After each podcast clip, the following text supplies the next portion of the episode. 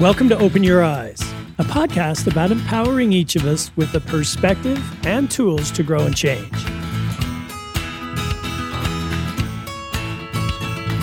You know, each day we live, we have a series of choices of where we spend our time and what to think and how to go about our day. And some people choose to fill their day with positive energy and worthwhile things. And that's why I like uplifting podcasts. This podcast is born from a deep desire to help us all live a happier life and the firm belief that a powerful way to make that happen is to open our eyes to new ways of seeing life. So, hopefully, today in this time together, you will get a new perspective of how to think and live better. And as always, take a few minutes today to share this podcast with a friend. It just might be what they need in their life today. Let's get started. Today, I'd like to talk about how to make a new deal, a better deal in your life. You know, for almost a decade, the United States economy had grown at unprecedented rates by an incredible 42%. That means jobs grew rapidly. New businesses were starting all over the country. Banks were lending and lending, and households were consuming more and more. Consumers who had never had cars before all wanted to ditch their animal powered wagons and purchase a car. In 1920 alone, Ford sold 1.25 million cars. And by 1929, there were 23 million automobiles on the road. One reason for the growth was affordability. Compared to when the Model T was launched in 1909, the price of Ford's cars had fallen 63%, within reach of the average American household. Also, Ford workers had their pay doubled during the same time period. Electricity was now available in many homes across the country, and with it, radios, phonographs, vacuum cleaners, washing machines, and refrigerators were introduced. Can you imagine how drastically life changed during this decade? Can you imagine how transformative the radio was, for example? When you got a radio in your home for the first time, imagine how it would change your life. All of a sudden, you're getting news from all over the world. You're learning about life and things and stories of other people, and that would just flood your life. Not only small appliances and automobiles, but airplanes started to be a common way to travel. The small airline industry started. And with all the inventions, there came infrastructure growth. Roads were needed, railroads, bridges, buildings, dams, and many other construction projects were started. New products and services created new markets like the markets for electric irons or fans or electric lighting and other labor saving appliances. The electricity was distributed by electric utility companies that were popping up everywhere. The stocks of those companies helped create the stock market boom of the late 20s. As a result, the stock market increased 600% in value. Can you imagine that? The stock market went up 600% in less than nine years. What a time to live. The sheer wonder of the advancements in technology and innovations that made life easier would have been amazing. You know, there are times when it seems like any business can prosper. Maybe you started a business of late, and perhaps there have been times when you find partners rather easily, and it seems that those times and that success will never end. Well, this is how the people of the US felt in 1928. But soon things would change. In 1929, inflation had taken root. The prosperity of the prior years was catching up.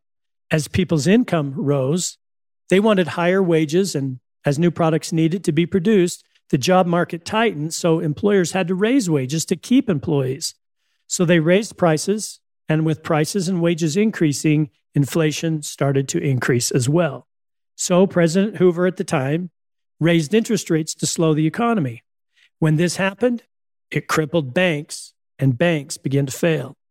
They lacked the banking regulations we have today. And when the economy slowed, the stock market fell in a matter of weeks by over 50%. When the stock market fell and the banks stopped lending, businesses reliant on credit slowed their production or stopped altogether. Soon, 1.5 million people became unemployed. Months later, the worst drought in 300 years would hit the Midwest. Farmers were crippled, food prices soared. Then, huge banking systems that supported the farms started to fail, In less than a year, over 1,300 banks failed, and people were unable to get their money from their savings or investments. In 1930, the economy shrunk by 27%, and the production in the country fell by 50%. Hunger marches and small riots were common throughout the nation. In Minneapolis, food riots erupted as people struggled for food. A few hundred people smashed the windows of a grocery market, taking bacon, ham, and canned goods with them, and they ran away. A store owner pulled out a gun to stop the robbers to no avail. In total, 100 policemen managed to bring the riots under control, but people were hungry. The fourth largest bank in the United States, the Bank of the United States, failed. When it collapsed, it had more than 200 million in deposits, which made it the largest bank failure in history. At the time, citizens were incredibly confused. How could the economy that just a year or two earlier was the fastest growing in the world in a matter of months turn and put one out of four workers on the street. In a country with abundant resources, the largest labor force, the most productive industry in the world, many found it hard to understand why the Depression had occurred at all and could it be resolved? Moreover, it was difficult for many to understand why people should go hungry in a country possessing huge food supplies. How could banks, including the Bank of the United States, fail? and not repay deposits to everyday people. Well, by this point in time, the confidence had drained out of people. Everyone was blaming each other and the government, and there was no faith in the banks, the country's leaders, and worst of all, there was not a clear path back to growth. Now, I don't know about you, but in business and in life, I've faced similar situations. We all likely have. When things have not gone our way, our business growth that used to come easy now is more difficult. Business partners seem less interested. In your life, habits and practices you used to do well are now more of a struggle. Perhaps you have a record drought going on in your mentality or energy or sense of purpose. You know, it's easy to have happen. I have it happen now and then. And like you, I get discouraged and depressed from time to time. And maybe you've lost some confidence in yourself or the people or the things that you used to have confidence in. And like the people in the US in 1930, you experience a little depression, or at least are a little depressed, and wondering how you got to where you are and what is the path back to growth.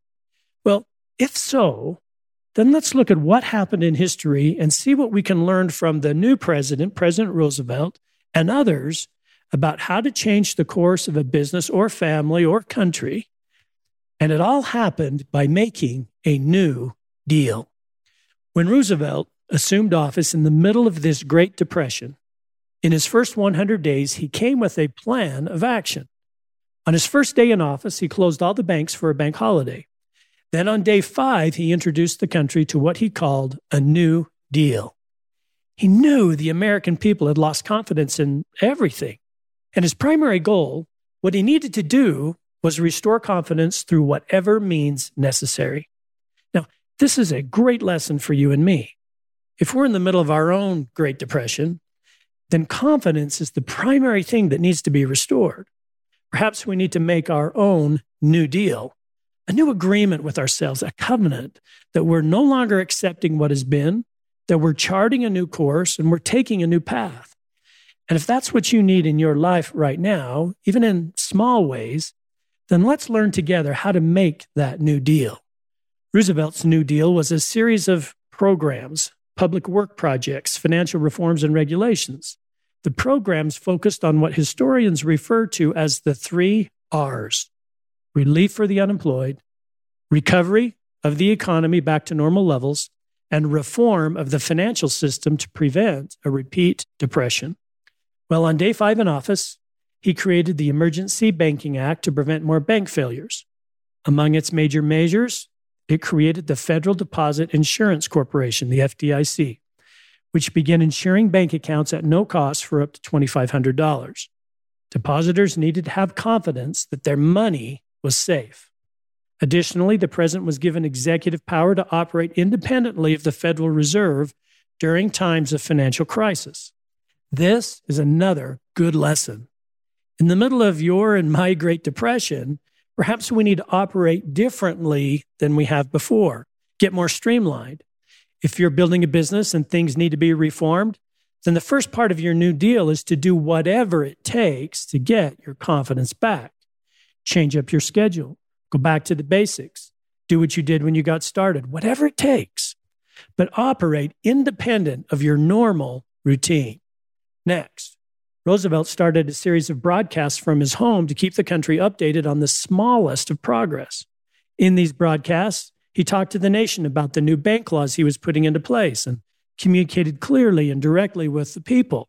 Another perfect lesson about restoring confidence. Next, prohibition was repealed and beer and wine tax was implemented to fund the Civil Works Act. Now, I'm not saying to recover from your Great Depression, you start consuming more beer and wine, although you may want to. I'm saying that you have to find a way to give yourself the resources to do what matters most. So if a beer tax gets the job done and that helps you build new roads, then it's a trade off worth pursuing. And the same goes for us. Maybe for you to build your business again, or to overcome that habit or to recover yourself, there are trade offs. And the faster you make those trade offs and get moving with what's most important, the better. For example, if you're building a business and working with the same old partners who are really not contributing, the trade off would be to shift your time to new, eager partners, understanding there are trade offs. The New Deal also had an overarching objective put Americans back to work. And Roosevelt put in a series of acts that saved farms needed for food, built power stations, and other construction projects. The nation needed electrical infrastructure. And in taking on that project, Roosevelt created hundreds of thousands of jobs. The Civil Works Administration did many such projects. In total, 8.5 million people were hired. And with heat waves continuing to hamper farming and the economic recovery, progress was slow and unemployment got higher before it got better. And you know, this is the way it is with new deals. There's almost always a delayed response when you're trying to make a difference or change or reform yourself or your business. Don't give up because you don't get immediate results. I've learned through sad experience that any change takes a period of sustained and earnest effort before you see results. There's a delayed response to almost everything. So don't give up. It took the US four years, but the economy did, in fact, recover from the Great Depression. And in your business, I don't think it'll take four years to turn things around, but it might take four months or more. So stay in the game. Every good effort usually has a delayed response. Soon in the 1930s, people started to gain confidence in banks, and banks started to have confidence in people and the government did what it could, and people started to invest and take risks again. So, in your New Deal, perhaps you'll have to do the same take some risks. During this time in 1931, at the same time Roosevelt was trying to lift the country from depression, James Truslow Adams wrote a book about the struggles of the American people and their potential to rise above the current circumstances. And in his writing, he coined the term the American dream. His timing is ironic, right? In the middle of a depression, how do you start dreaming again? Well, it is that very thing, dreaming, that lifts you out of that depression. Remember who you are, what you can be, and instill the hope of what is to come in your mind. You know, Mark Cuban said, do what Burger King and GE and Microsoft and Hyatt Hotels all have in common. They were started during a recession. And you may think that starting a business during a recession is a bad idea. Many companies have thrived during difficult economic times. It actually makes a lot of sense if you think about it. During a recession, you may have better access to cheaper space and more talented employees. And because everyone is trying to save money, you may have a greater shot. And I would add that during slow economic times, people tend to act more decisively because let's face it, fear does drive action. The point is, that when we're down a little, it's often when the best decisions are made that have a lasting effect. So, to that end, let me ask you are there a few things in your life or mind or business that are a little bit depressed lately? Are you in a bit of a recession in your efforts to improve and grow? If so, then let's take a lesson from what we've just talked about and restart now. Let's put in place a new deal for you and me and with ourselves that can help us rise. And to do that, let's review the steps of Roosevelt's New Deal. Step one write out the New Deal, articulate it clearly. Let's say I want more peace in my daily life. I'm tired of the anxiety and stress that seems to prevail in my thinking, so I make a new deal with myself and articulate it. The new deal includes putting my phone down for periods of time so I can read and write and paint and walk and do whatever things bring calmness into my life. You'd be surprised that the power that comes into your life when you simply articulate your plan of action. And you know, in leading people, you need a clear plan.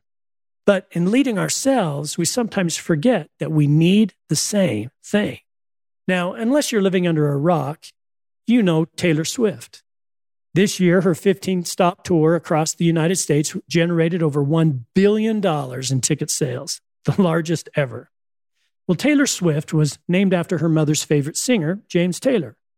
Parents Scott and Andrea raised Taylor and her younger brother Austin in West Reading, Pennsylvania, on a Christmas tree farm.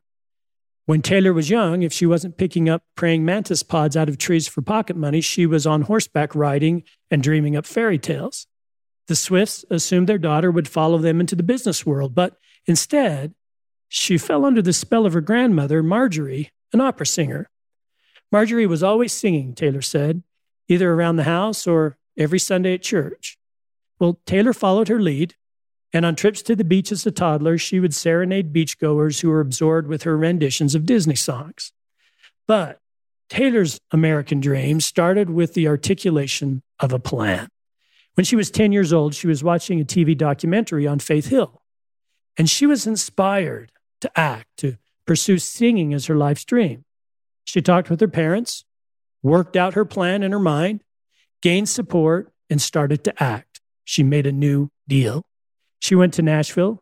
At age 10, Swift acted as her own agent, booking karaoke contests and festival gigs. The next year, she took a demo of Dolly Parton and Dixie Chicks covers to Nashville. And while her classmates spent their spring break lounging, Taylor left her mother and brother waiting in the car as she marched up and down Music Row, delivering homemade demo CDs to the front desk of every label. Hi, I'm Taylor, she'd tell them. I'm 11. I want a record deal. Call me. Unfortunately, no one did. They really didn't take me seriously, she said. I sang like a chipmunk. Well, unlike the pop market, which embraced extreme youth and the Disney Channel to radio pipeline, country labels held to the belief that they catered strictly to an adult audience and were uninterested in the musical musings of a tween. Taylor returned to Pennsylvania disappointed but determined to make an impression. The answer was songwriting. She took guitar lessons from a local computer repairman and spent hours practicing until her fingers bled. Taylor's first song was Lucky You. The opening lines read like a perfect introduction to her story. There's a little girl in this little town with a little too much heart to go around. Well, weekends were spent singing at country fairs, coffee shops, or karaoke contests. Her single mindedness of her new deal left her out of step with her classmates who didn't know what to make of her. At age 12, she wrote The Outside, which would become a track on her chart busting debut album. At 13, her family, seeing her plan in action, moved to Nashville. Soon, she had an arsenal of songs. And just two years from their first unsuccessful trip to Nashville, Taylor worked her way into the country music community. She formed a lasting working relationship with songwriter Liz Rose. They began meeting for two hour writing sessions every Tuesday afternoon. Rose called the sessions some of the easiest I've ever done. Basically, I was just her editor. She'd write about what happened in school that day, and she had a clear vision of what she was trying to say. And she'd come up with the most incredible hooks and in 2005, Taylor nabbed her long sought record deal with a record label and began to work on what would become her first album. Well, Swift songs with titles like Our Song and Stay Beautiful rhapsodized the highs of young love, while Should Have Said No, Picture to Burn, and Cold as You highlight the lows. Since, Swift has sold over 200 million records and is one of the best selling musicians of all time. Now, Here's what strikes me about Swift's success it began with a new deal, an articulated plan for who she was and how she was going to get there. We could learn a lot from Taylor Swift as a 10 year old and make our own new deal in our life. Step two, what we learned from the New Deal is to communicate, publish it. In his first 100 days in office, Roosevelt did a radio broadcast night after night to restore the faith of the people in themselves and the country. He knew it would take sharing the vision over and over again to win the faith of the nation. Well, the same goes for you and me.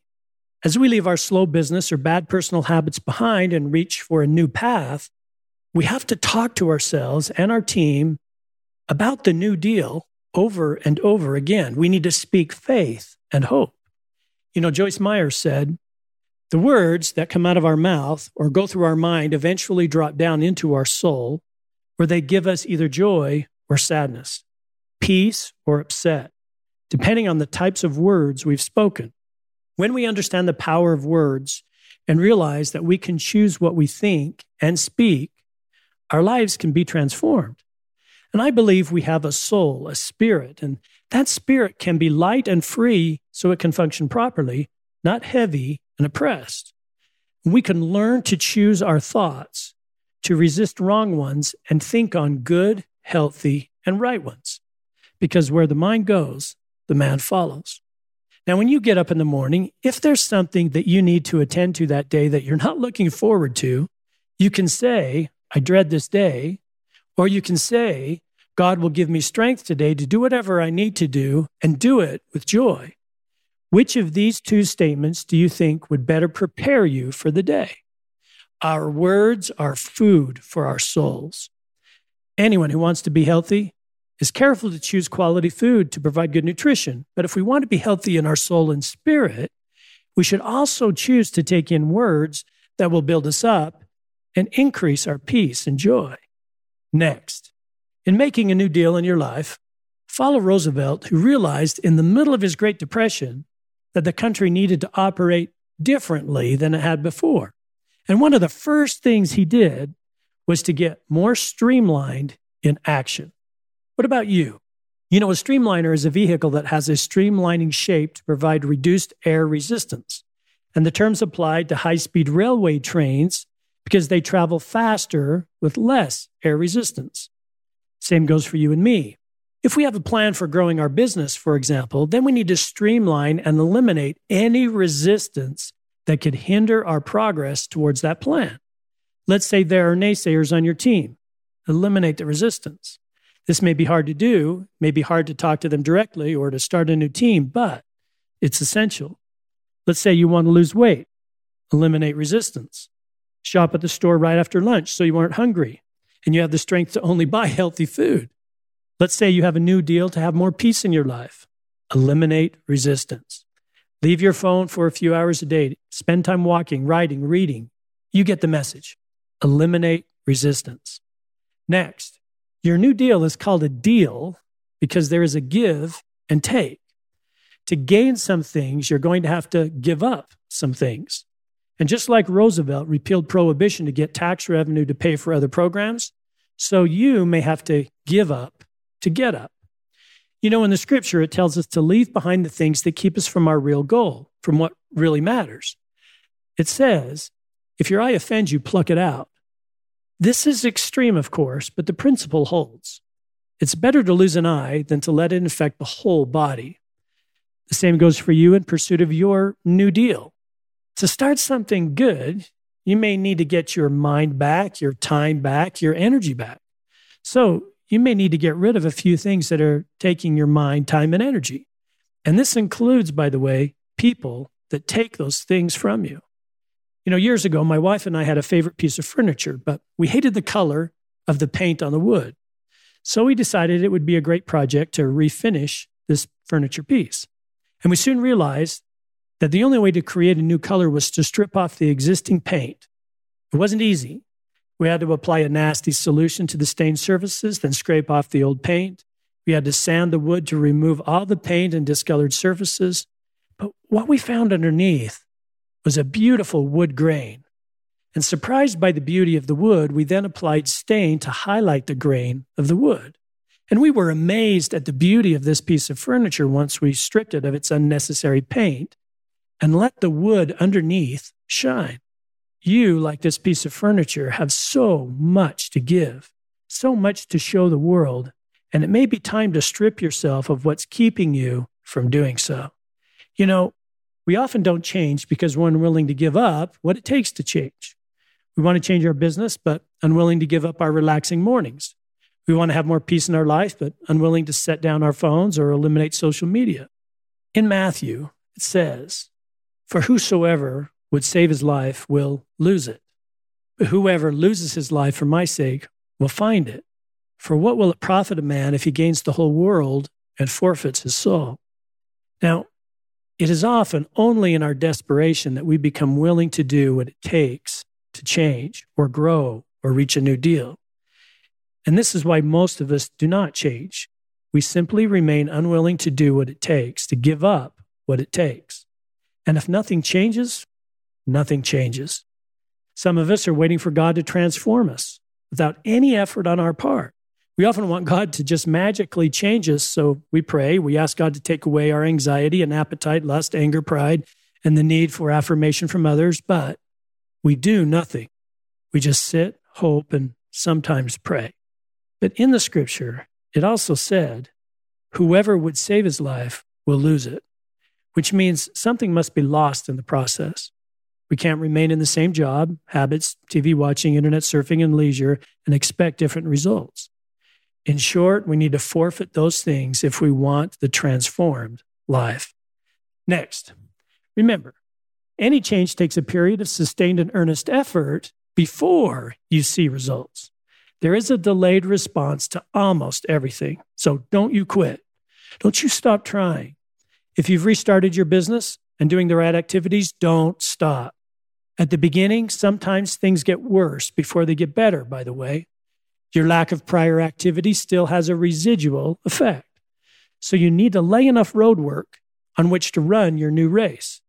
The residuals of what you do today will be seen months from now, so don't quit.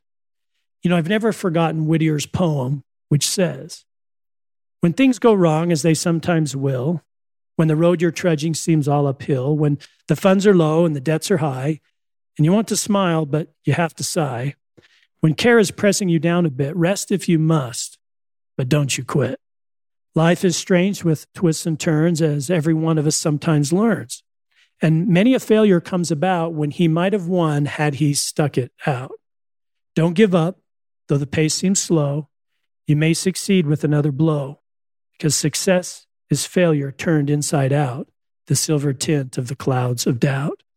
And you never can tell just how close you are. It may be near when it seems so far. So stick to the fight when you're hardest hit. It's when things seem worst that you must not quit. For all the sad words of tongue and pen, the saddest are these it might have been. Don't you quit. The residual effects of your good work today will be seen in the near future. In your business, the right activities done consistently will bring about the results in future months. In your personal life, the same. So don't let the lack of immediate progress keep you from staying in the game. I promise you can do what you set out to do. God knows who you are.